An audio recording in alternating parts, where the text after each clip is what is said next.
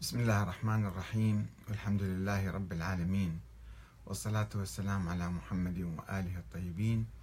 ثم السلام عليكم أيها الأخوة الكرام ورحمة الله وبركاته. الديمقراطية كانت ولا تزال غريبة على التيارات الإسلامية وبالخصوص التيارات الشيعية. الشيعة كانوا يؤمنون بالنص أن الإمامة بالنص من الله.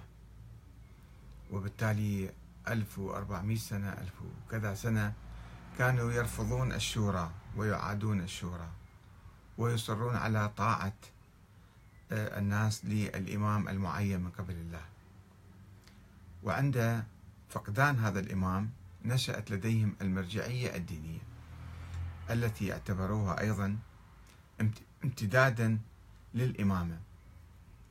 وأيضا قالوا بوجوب طاعة الناس للمرجع الديني. وعدم مناقشته وعدم الرد عليه والرد عليهم كالرد علينا والراد علينا كالراد على الله كما يقولون. فإذا كانت الشورى أو الديمقراطية بعيدة جدا عن آه، أجواء الإسلاميين والشيعة بالخصوص.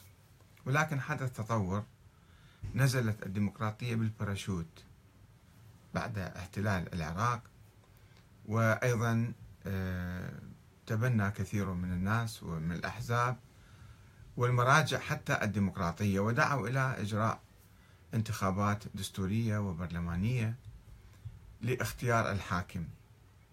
وشوفون الآن كثير من المعممين من رجال الدين من المراجع من الأحزاب الإسلامية يشاركون في هذه العملية الديمقراطية في الانتخابات. ولكن الانتخابات في الحقيقة ليست هي آه، يعني تتلخص فيها الديمقراطية. الديمقراطية أوسع. الديمقراطية تحتاج ثقافة.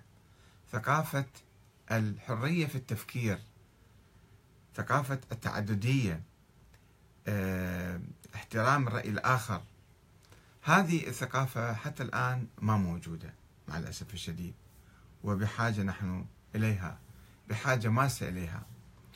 واسمحوا لي أتكلم بصراحة وأنا مو قصدي آه، أمس شخص معين إنما أتكلم عن ظاهرة. ظاهرة موجودة الآن في العراق وهي ظاهرة بعض الأتباع لبعض المعممين بالوراثة طبعا. اتباعا أعمى.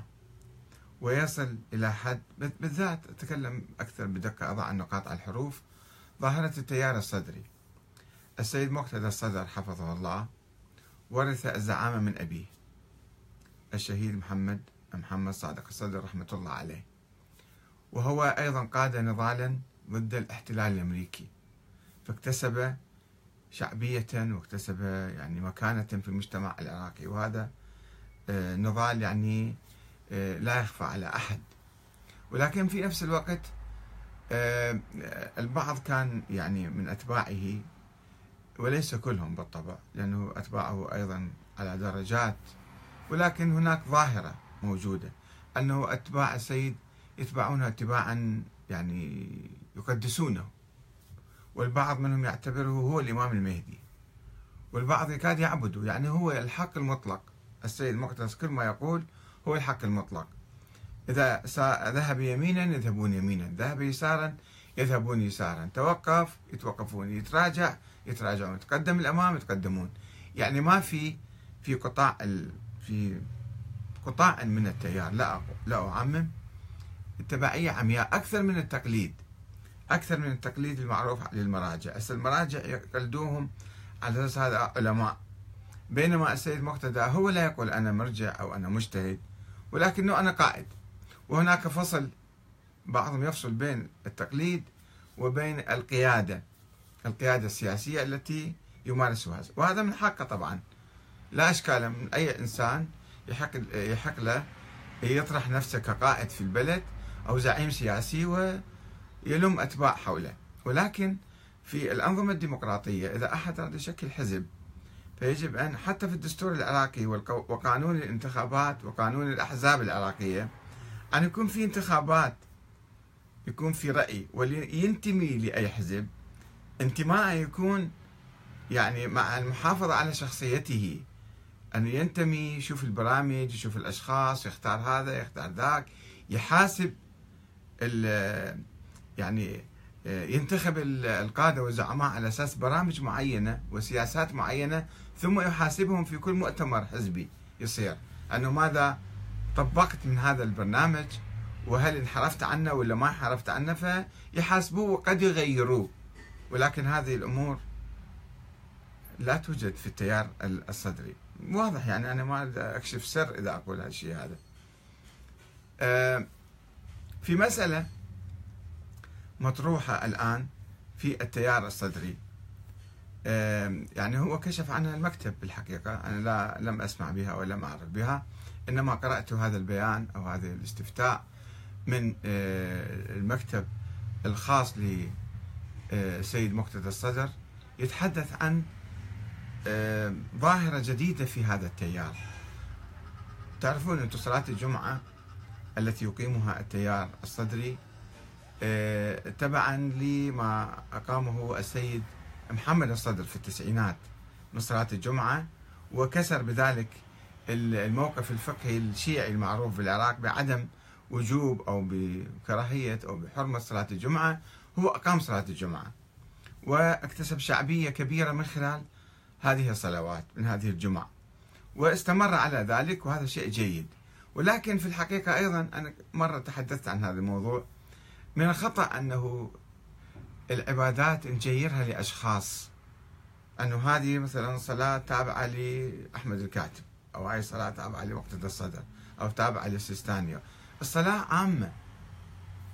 آه آه يعني الله سبحانه وتعالى يقول وإن المساجد وإن المساجد لله فلا تدعوا مع الله أحدا. ما يصير نحط صورة واحد أو اسم واحد بالصلاة أو هذا المسجد خاص لهالجماعة. لا المساجد يجب أن تكون مفتوحة للجميع والناس يصلون بها. ومن الخطأ أيضا كما تحدثت سابقا عدة مرات من الخطأ نقول هذا مسجد للشيعة وهذا مسجد للسنة. المساجد لله.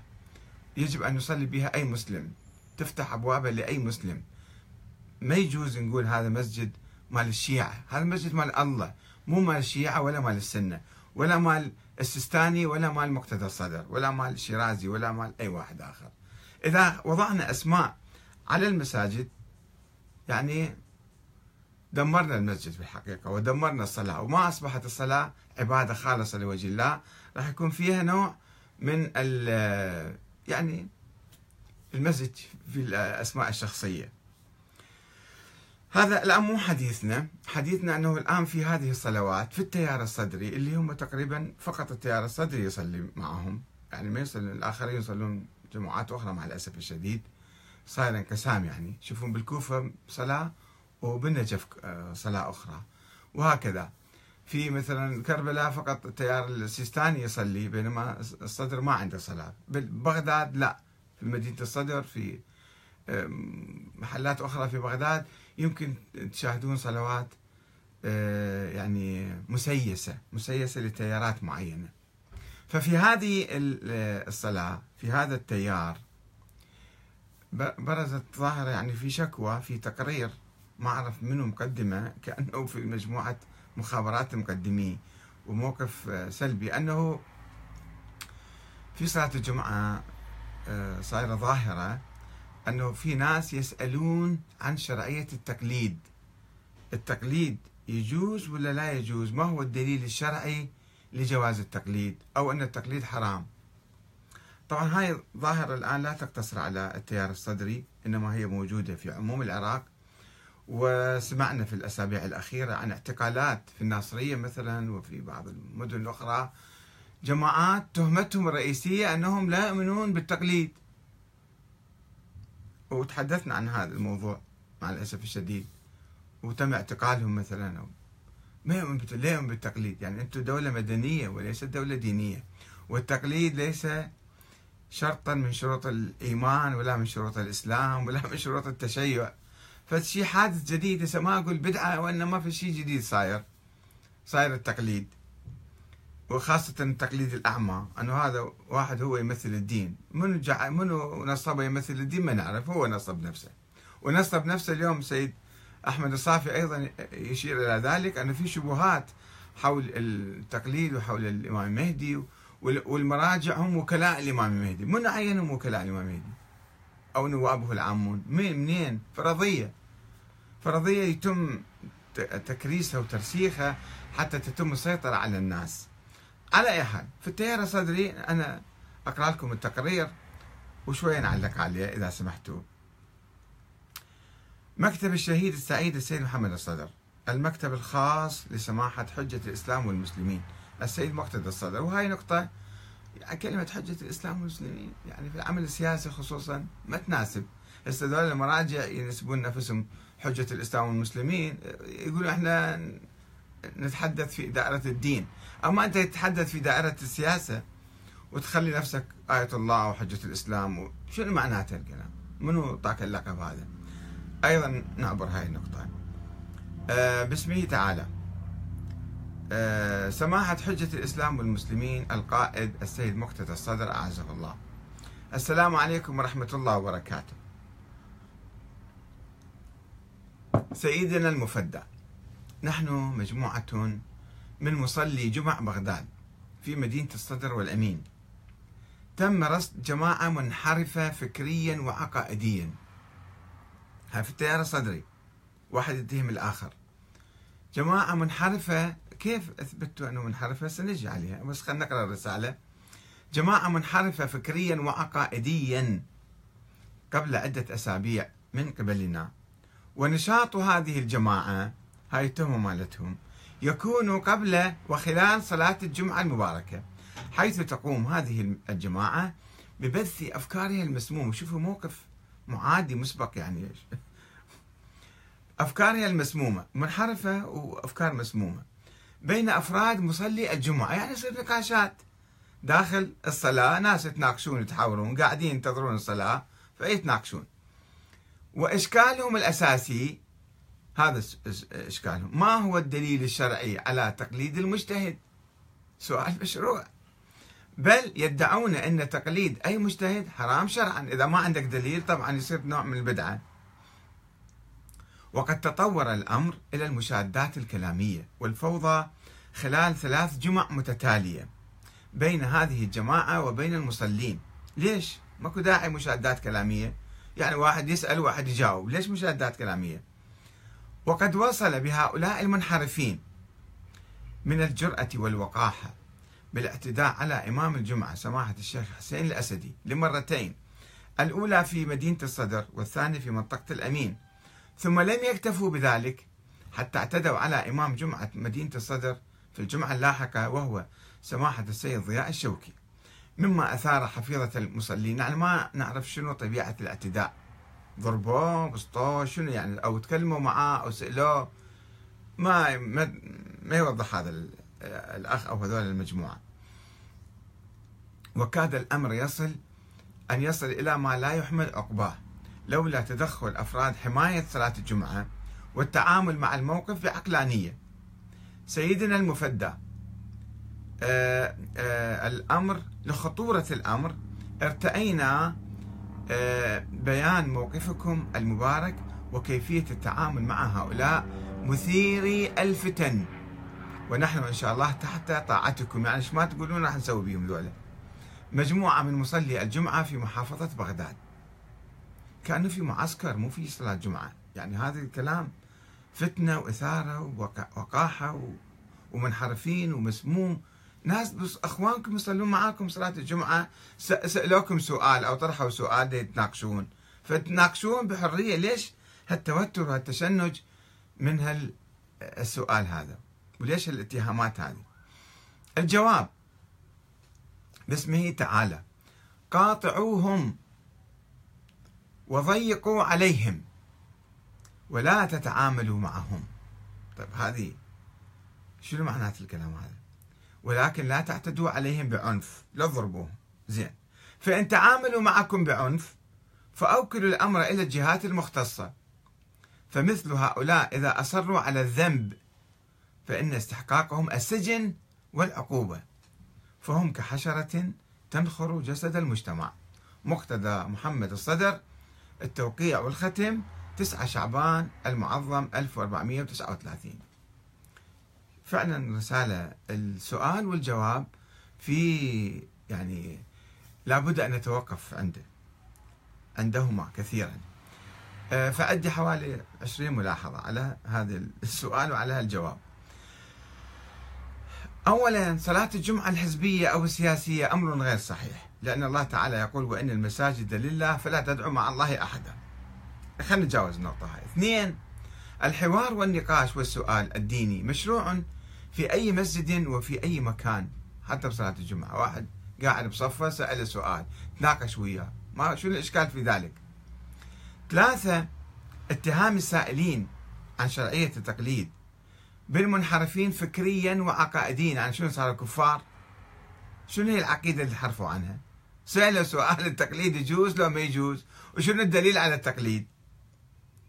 هذا الاتهام غير جائز وغير صحيح ويحمل في طياته عدوانا واستبدادا يخالف الثقافة الإسلامية والديمقراطية. أربعة اتهام السائلين بأنهم يبثون أفكارا مسمومة. هذا أيضا موقف متطرف عدواني. ليش تحكم عليهم مسمومة؟ منو أنت حتى تحكم عليهم مسمومة؟ ليش مو أفكارك مسمومة؟ ليش مو أفكارك تدعو للتقليد الأعمى وعبودية الأشخاص؟ هي أفكار مسمومة. خمسة لا بد من التسامح والاستعداد للحوار والتقدم بأجوبة لهم تقديم أجوبة لهم ولا حاجة إلى المشادات الكلامية معهم. يعني هم يسألون سؤال لماذا حدثت المشادات؟ لأن اجى واحد قال لهم لا تتكلمون بالصلاة لا تسألون. فصارت عركة بيناتهم. ستة لا حاجة إلى اتهامهم بالوقاحة والانحراف. ما مسوين شيء. سبعة ما هو الاعتداء الذي قاموا به ضد أئمة الجمعة؟ هذا مجرد أيضا اتهام بلا دليل وربما قاموا بسؤال المشايخ. وهذا يسموه اعتداء. ثمانية يجب السيطرة على الأعصاب ولا حاجة لإيصال الأمر إلى ما لا يحمد عقباه ولا بد من التعامل مع الموقف بعقلانية كما تفضلوا. تسعة عدم جواز اتهام السائلين بأنهم مثيروا فتن. أي فتنة أثروا سؤال سألوه جاوبهم. ليش أنت مسيطر على الناس اللي يصلون وما تخليهم يفكرون ما تخليهم يسألون ما تخليهم يتناقشون ولا يتحاورون؟ خلي مكان ملتقى مؤمنين في المسجد مثلا أو في ساحة عامة ويتحاورون هاي الثقافة الديمقراطية. عشرة عدم جواز مقاطعة أخوتكم المصلين معكم. ليش تقاطعوهم؟ يصلون اخوانكم من التيار الصدري أيضا. حتى لو مو من التيار الصدري مسلمين شيعة مو شيعة. يصلون يسألون سؤال شنو التقليد؟ ليش واحد يعني يستفز ويثار على هالشيء هذا؟ 11 عدم جواز التضييق عليهم بل لابد من محاورتهم بالحسنى. قال قاطعوهم وضيقوا عليهم. هذا جواب السيد. جواب غير معقول. مبني ما مبني على أي دليل شرعي ولا ولا على أي أساس ديمقراطي أو أو سياسي. واحد يسأل سؤال جاوبه. ليش تقاطع هذا قطيعه حرام.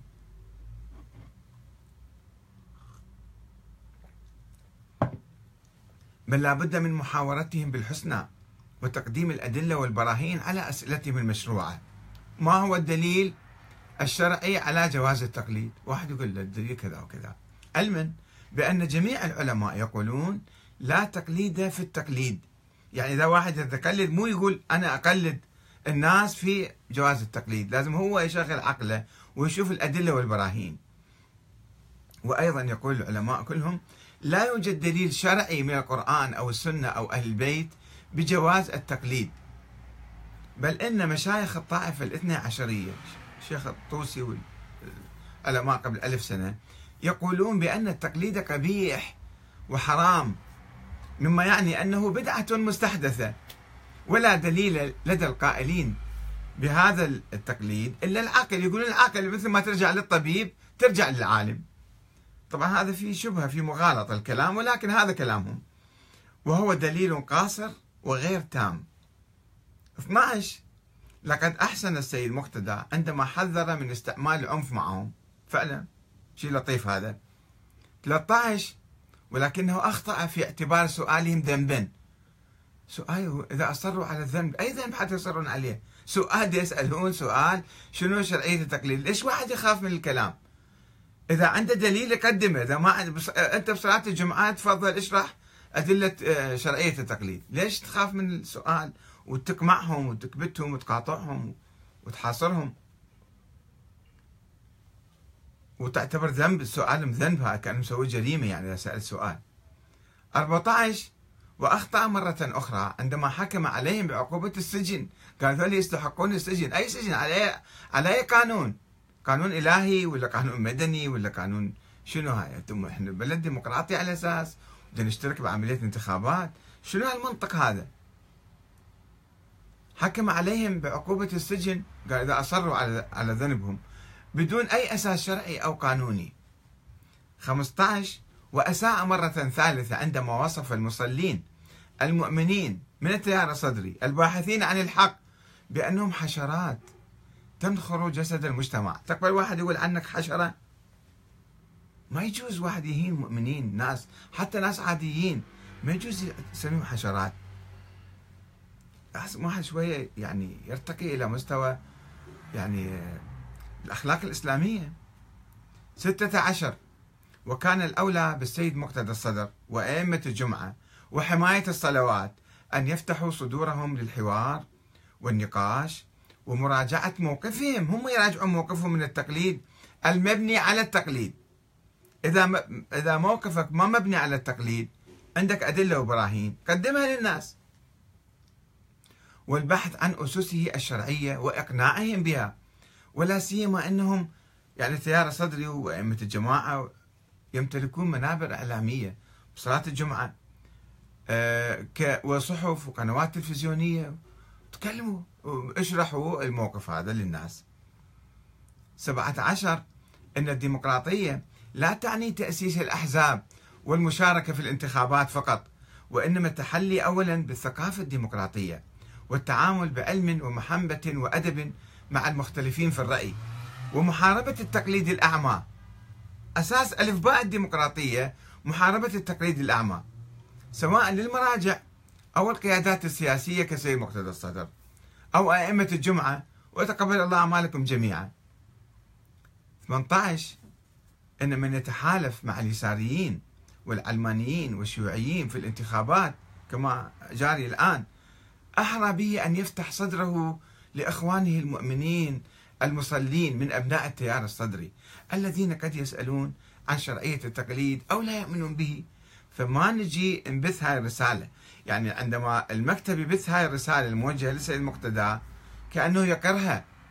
منحرفين مثيرة فتنة ومنحرفين عقائديا وفكريا و يعني ما خلى تهمة إلا ما ألصق فيهم.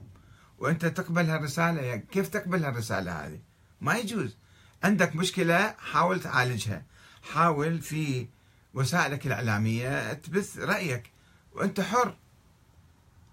فهذا الكلام هذا هذا الأسلوب في معالجة هذه المواقف. يمكن هاي الظاهرة بكرة تتمدد وتتوسع أكثر. والتيار الصدري أو قطاعات من التيار الصدري تبدأ تعيد النظر في التقليد السيد في اتباع السيد مقتدى أو آه، أو التقليد وإحنا شفنا مرة سابقة قبل كم سنة عندما انشقوا بعض الأجنحة أو بعض الناس من من التيار الصدري كيف وصفوا بأنهم هؤلاء منافقون أو خوارج أو كذا؟ تعالوا توبوا إلى الله. شنو يعني أنت تمثل الله وتمثل الإسلام وتمثل أهل البيت حتى إذا واحد اختلف معاك ولا انشق عنك ولا سوى حزب جديد ولا سألك سؤال وناقشك كفر بالله يعني. ما يجوز الشكل هذا مو منطق ديمقراطي. أنتم الآن داخلين على عملية ديمقراطية. هذا أنتم بعدكم مو بالحكم. أنتم الآن مشاركين فقط بالحكم. عندكم كم وزارة وكم محافظة وكم مسؤولية. فبكرة إذا سيطرتوا على الدولة مثلا ماذا تعملون؟ كيف تعاملون الناس؟ كيف يعني تحاسبوهم أو تقمعوهم؟ وهذا الشكل خطر على المستقبل أيضا ويخلي الواحد فعلا يشك في يعني مآلات التيار هذا.